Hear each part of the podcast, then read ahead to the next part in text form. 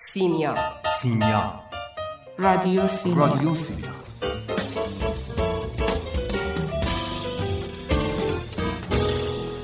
ادبیات؟ ادبیات مثل آب خوردنه. ادبیات مثل آب خوردنه.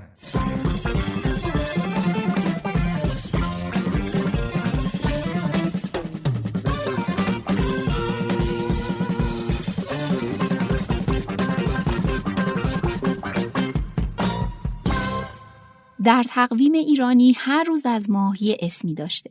وقتی اسم روز و ماه منطبق بوده، جشنی، مراسمی، گشت و گذاری چیزی برپا می شده. کسی هم کاری به کار کسایی که جشن می گرفتن یا جمع می شدن دور هم نداشته.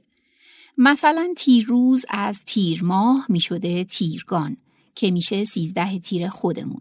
همون جشن آب پاشان این جشن با آب و آب پاشی و آرزوی بارش باران در سال پیش رو همراه بوده. یعنی مردم می‌رفتن پارکای اون موقع به هم آب میپاشیدن تا آب زیاد بشه و بارون بیاد. اینکه آب پاشان در یکی از کم آبترین و خشکترین ماهای سال برگزار میشه همینجوری علکی و اتفاقی نبوده. ماجرا برمیگرده به ستاره تیر یا تیشتر که خدای باران بوده و ماه تیر به اسمشه. واقعیت اینه که باران همیشه برای ما ارزشمند بوده و کم آبی و خشکی بحران امروز و دیروز نیست. داستان نبرد تیشتر و اپوش که اسم دیو خشک سالیه هم داستان جالبیه. این دوتا با هم می جنگن. نزدیکه که تیشتر مغلوب بشه اما بالاخره با حمایت روحی مردم اپوش و شکست میده و راه باران باز میشه. جنگ بین آب و خشکی تو این سرزمین همیشه بوده و انگار هیچ وقتم تموم نمیشه. اما استوره ها میگن تهش زور آب بیشتره.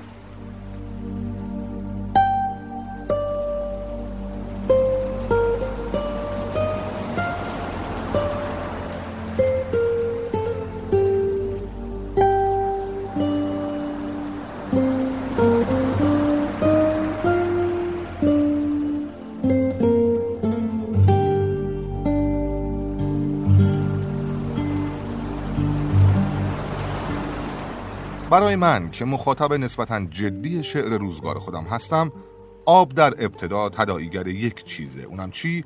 صدای پای آب. صدای پای آب اسم مجموعه از اشعار سهراب سپهریه.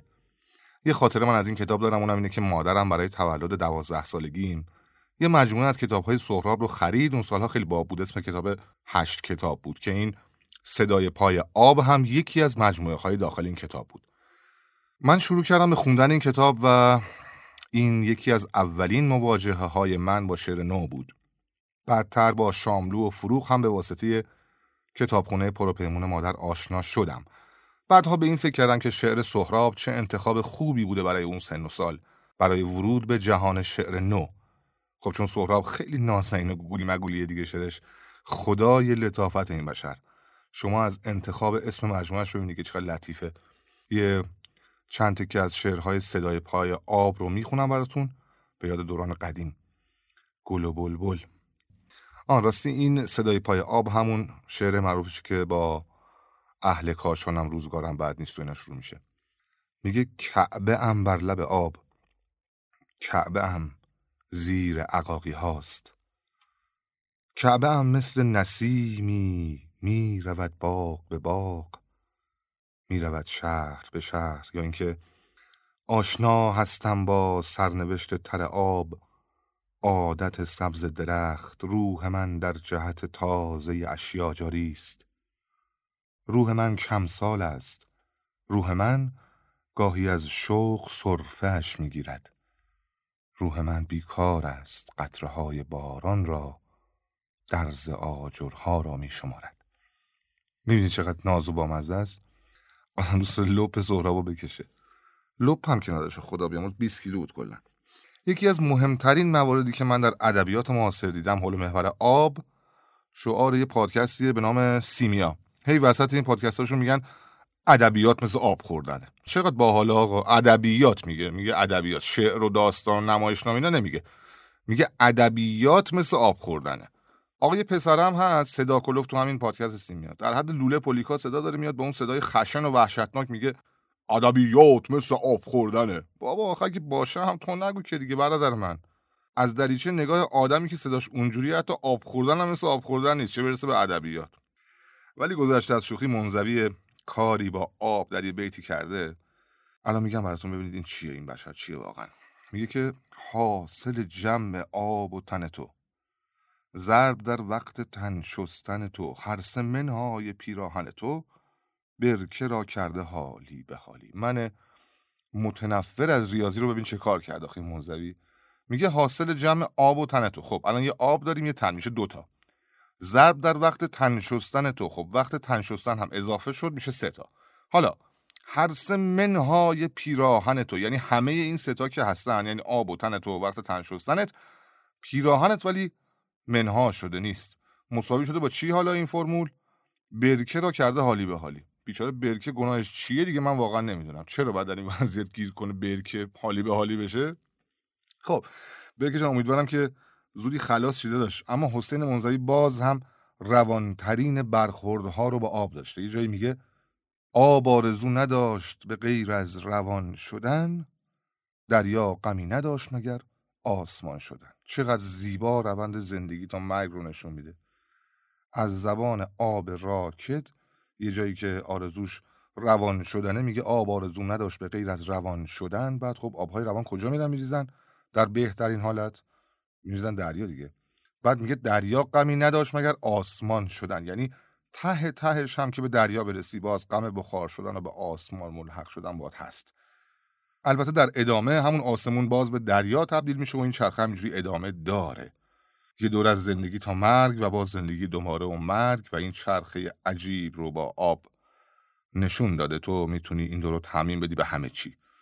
به درختها به حیوونا حتی خود ما ما آدما. آبتنی خوش بگذره رفقا. از تو سخن, از به آرامی از تو سخن از به تو گفتن. تو گفتن. از تو سخن. از به آزادی. به آزادی. من دوست دارم از تو بگویم. از تو بگویم.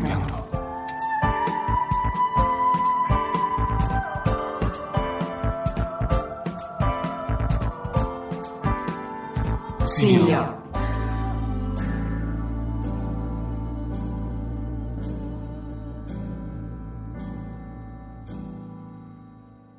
خشکی، تشنگی، تب و تیر گرما. این چیزا رو میشه توی داستانهای خیلی از نویسنده ها دید. مخصوصا نویسنده های اقلیم گرم و خوش که خب هر وقت خواستن طبیعت اطرافشون رو نشون بدن از بیابی و خصت طبیعت و ترک ترک شدن پوست تن زمین گفتن. خوبم گفتن.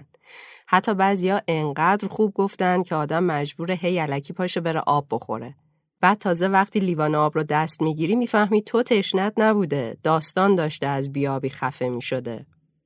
وسط این همه خشکی و دعای باران و مراسم باران خواهی که توی این چند سال وارد ادبیات داستانیمونم شده من آب دوست دارم. بله خب خیلی از آدمای روی زمین عاشق آب و بارون و رودخونه و دریان منم یکی از اونا. چه اشکالی داره؟ خونکی، آرامش، سرخوشی آب برام معنی همه اینا رو داره. حالم با آب خوبه. چیز عجیبی نیست. حتی توی داستانا هم خیلی وقتا آب نمادی میشه برای حال خوب. برای همین تجربه های حسی و انسانی. یکی از داستانای لطیفی که به دلم نشسته و یه حس همدلی باهاش دارم یه داستان کوتاه به اسم آب از مجید قیصری. ماجرای داستان ماجرای یه چشمه آبه. درست وسط جنگ درست روی خط مرزی کلقندی مهران. و چشمه‌ای که معلوم نیست مال این طرف مرزه یا اون طرف. اما یه چیزی این وسط موقعیت جنگ رو تغییر داده. سربازای هر دو طرف یه قراری دارن. یه قرارداد نانوشته که هیچ تضمینی برای رعایتش وجود نداره. در هیچ معاهده رسمی و غیر رسمی امضا نشده یا حتی نمایندگانی از دو طرف جنگ سرش چونه نزدن. اما سربازای هر دو طرف بهش احترام می‌ذارن. قرار چیه؟ اینکه هر وقت کسی رفت سر چشمه که آب برداره سربازای طرف مقابل بهش کاری نداشته باشن. کم عهدی نیستا اونم جایی که هر کی به هر دلیلی غیر از رفتن سر همین چشمه از سنگر بیرون باشه بعیده دیگه رنگ برگشت به خونه رو ببینه انگار جریان آب این چشم فرق داره. آدمها به هم نزدیکتر میشن. آشتی می‌کنن. حتی شده برای یه لحظه کوتاه وسط اون روزهای تنگ و طولانی.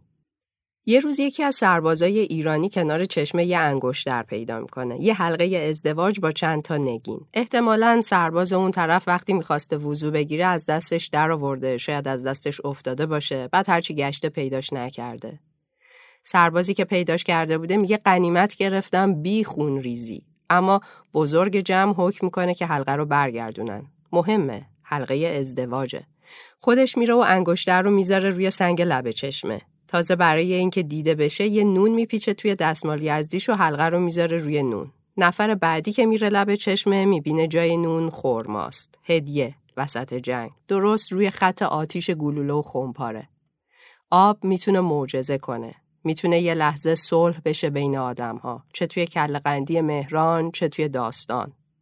حال من با آب خیلی خوبه. مخصوصا جایی مثل داستان آب که انگار یه رگی از روحم رو می‌گیره و قلقلک میده و به هم میگه بیا و یه جور دیگه به دنیا نگاه کن.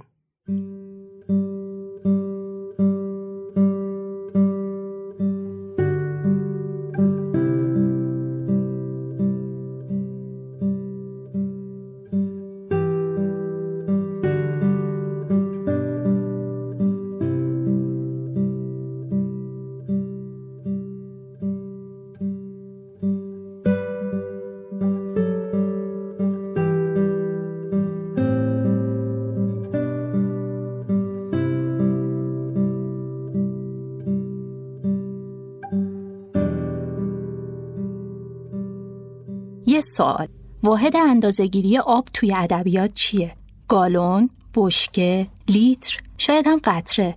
تا حالا به این فکر کردید شاید کم بوده یک قاشق چایخوری آب توی بدنتون بتونه خیلی چیزا رو تغییر بده؟ وقتی آدم آب بدنش از دست میره دیگه حتی نمی‌تونه اشک بریزه. این یه جمله از نمایشنامه قاشق قاشق آب نوشته کیارا الگریا هاتسه. اینجا یه کاف است. اودسا با یکی از دوستای مجازیش جان نشسته و گپ می‌زنه. انگاری خیلی هم از این ملاقات خوشحال به نظر نمی‌رسه. معذبه. فکرش هم نمی‌کرده یکی از اعضای چترومش بتونه بیرون از دنیای مجازی پیداش کنه و باهاش قرار ملاقات بذاره. اما خب تا حالا هم به طور یه خوره کامپیوتر نخورده بوده. این آقا تمام معادلات اودسا رو برای یه سوال ساده به هم میریزه تا فقط بفهمه چطوری تونسته اعتیادش رو ترک کنه و این همه سال پاک بمونه. جان دو ساله که داره برای ترک تلاش می‌کنه ولی هیچ موفق نبوده. اودسا با تمام وجود سعی می‌کنه هر کاری از دستش برمیاد نه تنها برای اون بلکه برای مابقی دوستاش که درگیرن انجام بده. ولی در این لحظه توی این کافه دلش مثل سیر و سرکه می جوشه. نکنه پسرش الیوت هر آن سر برسه و آبروریزی را بندازه. از دیروز داره به مادرش فشار میاره که لاقل مقداری از مخارج کفن و دفن خواهر خودش رو تقبل کنه. اودسا آه در بسات نداره. الیوت زیر بار نمیره. یک چون از مادر خودش متنفره و دو چون فکر می‌کنه اودسا یک زن خودخواهه که بچگیشو به لجن کشیده و سه اینکه اونو مقصر مرگ خواهر کوچولوش می‌دونه. دلش می‌خواد خشمش و سر اودسا هوار کنه و به همه بفهمونه که آهای این زن به ظاهر مهربونی که روبروتون نشسته و برای ترک اعتیادتون نسخه میپیچه همون مامان بیمسئولیت چند سال پیش منه. شما نمی‌فهمید ولی چیزی عوض نشده. یکم صبر کنید تا یه دقیقه دیگه میشنوید چطور راز اودسا فاش میشه. زنده شدن گذشته دوباره اودسا رو به سمت اعتیاد حل میده. آیا نسخه هایی که تا حالا برای بقیه پیچیده برای خودش هم جواب میده؟ جواب خیلی ساده است. نه. اون اووردوز می‌کنه. برگردیم توی کافه. الیوت اومده و از مرگ خالش که براش مادری کرده خیلی ناراحته. الان روبروی مادر واقعیش نشسته.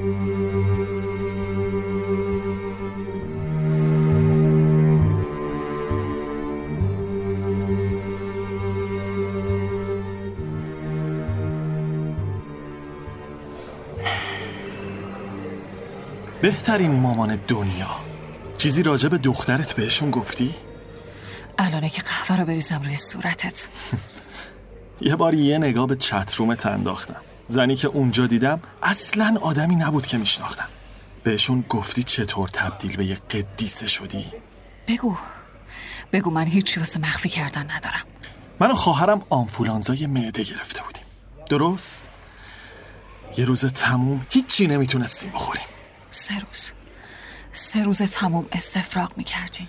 شربت دارو هرچی که میخوردیم پس می‌دادیم. این خانومی که اینجا نشسته ما رو برد بیمارستان اطفال. بیمارستان جفرسون. گوش تا گوش آدم نشسته بود. تموم بچه های شهر دچار همچین مشکلی شده بودن.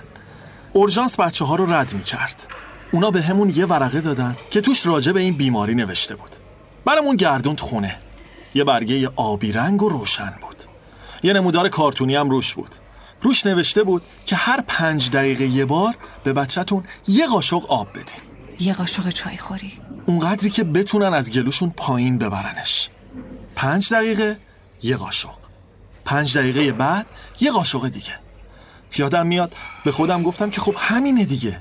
الان وقت دور همی خونوادگیه. وقتیه که می‌تونیم بهترین استفاده رو ببریم. سه نفری دور همین. چون همه چیز خیلی خوب و دوست داشتنی بود. دوست داشتنی بود وقتی می‌گفتی دهنتو باز کن. من دهنمو باز می‌کردم. تو اون قاشق کوچولوی آبو میذاشتی دهنم. این بهت یکم آرامش می‌داد. بعد نگات می‌کردم که همین کارو با خواهرم هم تکرار می‌کنی. یادمه به خودم می‌گفتم هی مامان مامان دوستت دارم. هی مامانم حالش خوبه. پنج دقیقه یه قاشق. پنج دقیقه. یه قاشق. اما توان اینم نداشتی که کار به این سادگی رو انجام بدی. نمی‌تونستی پنج دقیقه یه جا بشینی. باید می‌رفتی سراغ گندکاریت. از اینجا به بعدش رو دیگه به خاطر نسپردم. من رفتم. گزارش بخش خدمات مردمی. این واسه من شده یه خاطره. شیش ساعت بعد یکی از همسایه در و با لگت باز می‌کنه. من و خواهرم وسط یه عالمه لباس چرک ولو شدیم. من خودم رو خیس کردم. اما چیزی که خوب یادمه خواهرم. نوشته بودن دختر بچه ای حدودن دو ساله. پوشک به پا مجرای لنفی خشک. دلیل مرگ احتمالی از دست دادن آب بدن. چون آدم آب بدنش که از دست میره دیگه نمی‌تونه اشک بریزه. ماریلو اسمشو که می‌تونم بلند بگم. ماریلو ماریلو. مغازه گرو ساعت پنج میبنده این کلیدای من. برو خونه.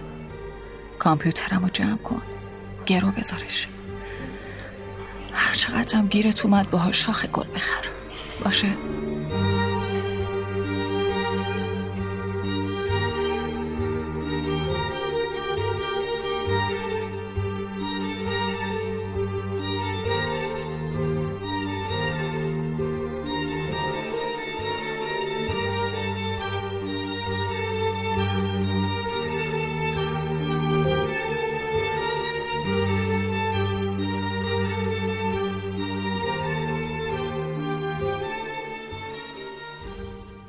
آب حیات آب حیوان آب زندگانی آب جاودانگی آب خزر آب بقا آب سکندر آب چشمه جوانی عین الحیات عین الخلد.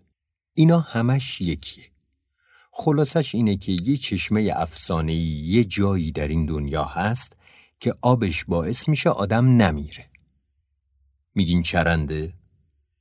شاید ولی ادبیات دیگه. چطور وقتی توی یه داستان می‌خونیم شیر به اولاغ گفت فلان فوری بر نمیگردیم بگیم اه شیر که حرف نمی‌زنه. تو ادبیات شیرام حرف میزن. خلاصه اینکه این آب حیات به نظرم الگویی برای پاسخ دادن به یکی از اصلی ترین مشکلات بشر در طول تاریخ یعنی مرگ و میل به جاودانگی. افسانه چشمه حیات در اقوام و فرهنگ‌های مختلف ریشه های اسطوره‌ای بسیار کهنی داره. خدایان مصر باستان به خاطر یه همچین چشمه ای زندگی جاودانه داشتند. دست کم پنج هزار سال پیش در گیلگمش همچین اشاره هایی داریم. در یونان باستان چشمه خدایان که همون کار آب حیات رو می‌کرد از مظاهر قدرت زئوس یا همون خدای خدایان بود.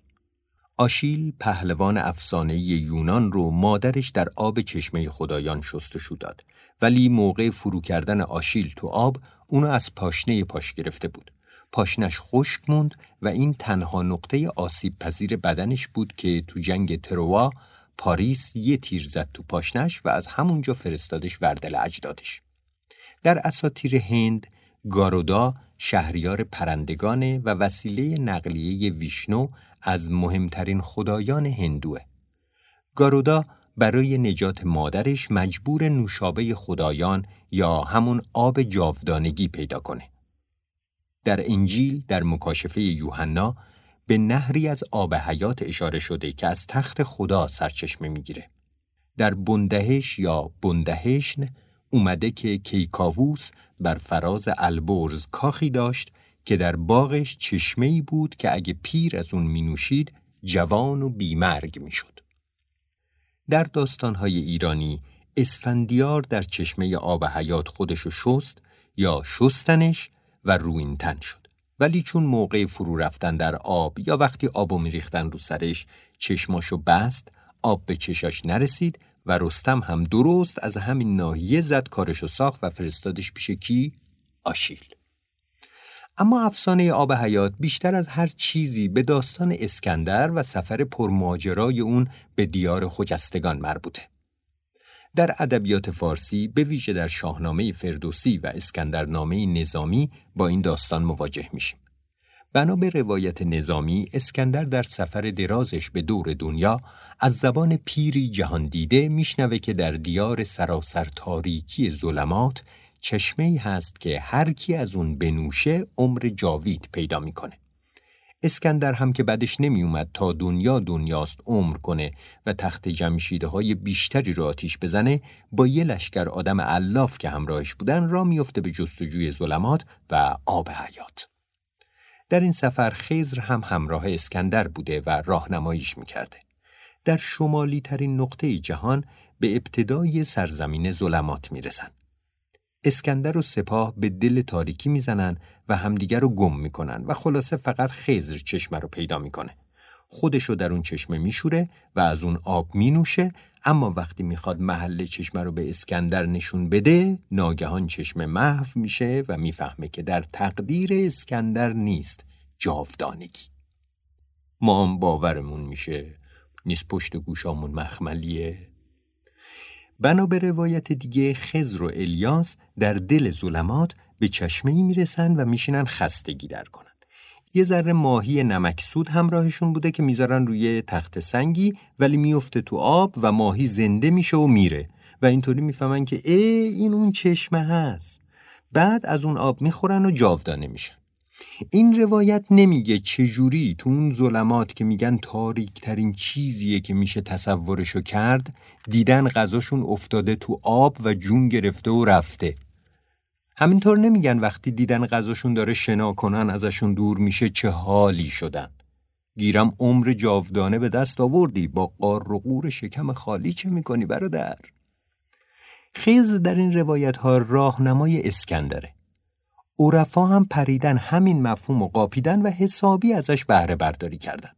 مثلا جناب مولوی یه جا درباره شمس میگه تو آن خزری که از آب حیاتت گدایان را سکندر می‌توان کرد. و حافظ معتقده که حتما در این مسیر باید دست به دامن یه راهنمای بیدار دل شد. قطع این مرحله بی همراهی خزر مکن. ظلمات است بترس از خطر گمراهی ولی هیچ کس نگفته آخه این چه وضعشه که راهنما خودش آره ولی اسکندر نه بعد من چرا باید به این راهنما اعتماد کنم آیا؟ خب اسکندر اگه خودش تنها هم می‌رفت برا نبود این کشمه رو پیدا کنه دیگه نه؟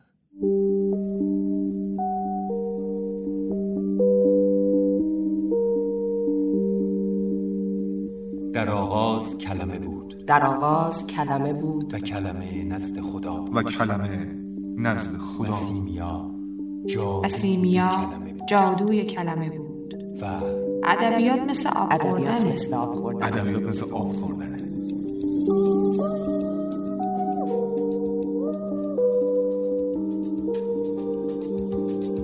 سیمیا. سیمیا. سیمیا. سیمیا.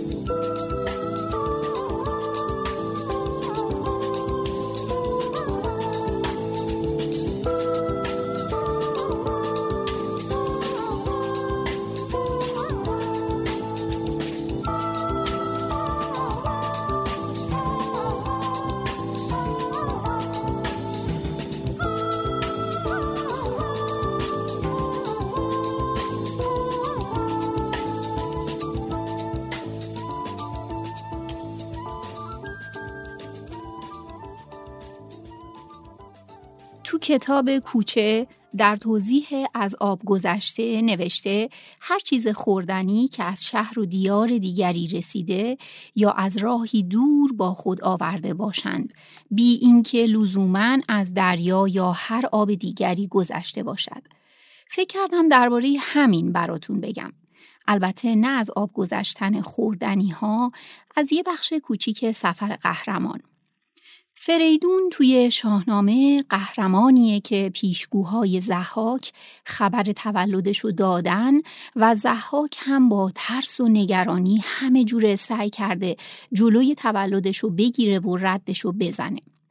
اما تقدیر اینه و کاریش نمیشه کرد.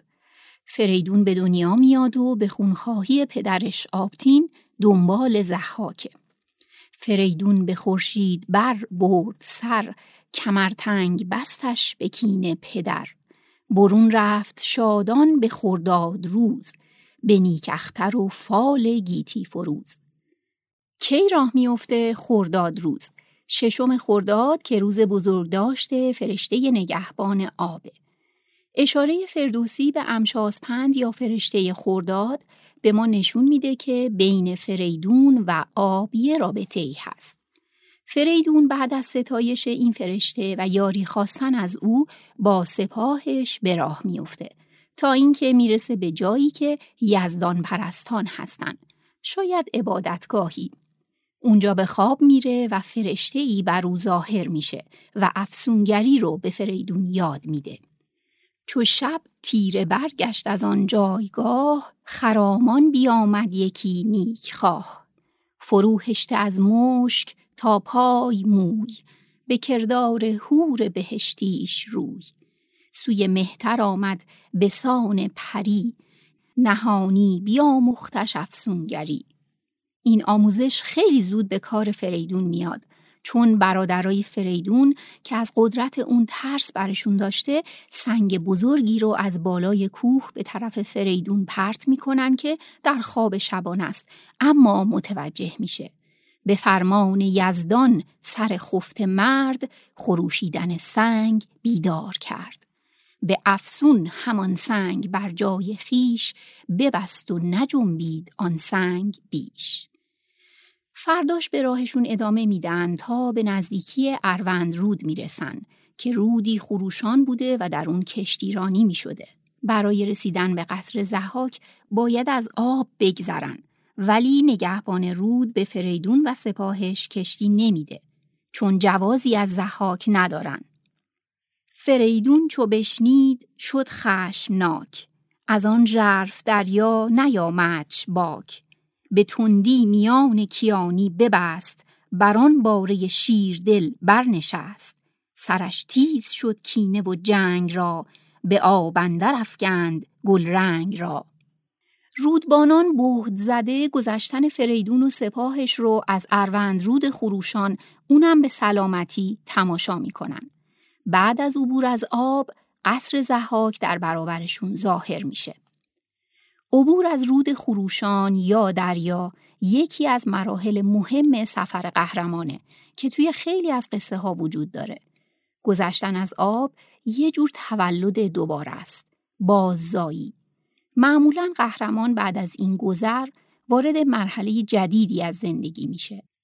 قوتور شدن در آب راز ولادت دوباره است. در شکلی کاملتر. حتی شستشوی نمادین با آب هم نشانه ای از پالایشه و یه نماد برای کمال روحی. یه مثال معروف دیگه حضرت موسی که بعد از تولد به آب سپرده میشه.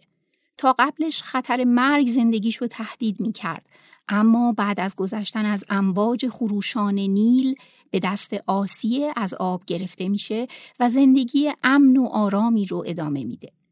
تو شاهنامه سیاوش و کیخسرو هم از آب گذشتن. برای فریدون هم این عبور از آب شروع یه فصل جدیده.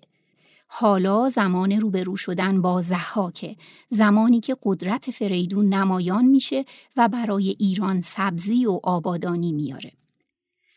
فریدون با شستن سر شهرناز و ارنواز انگار بیدارشون می‌کنه و تلسم زحاک و باطل می‌کنه.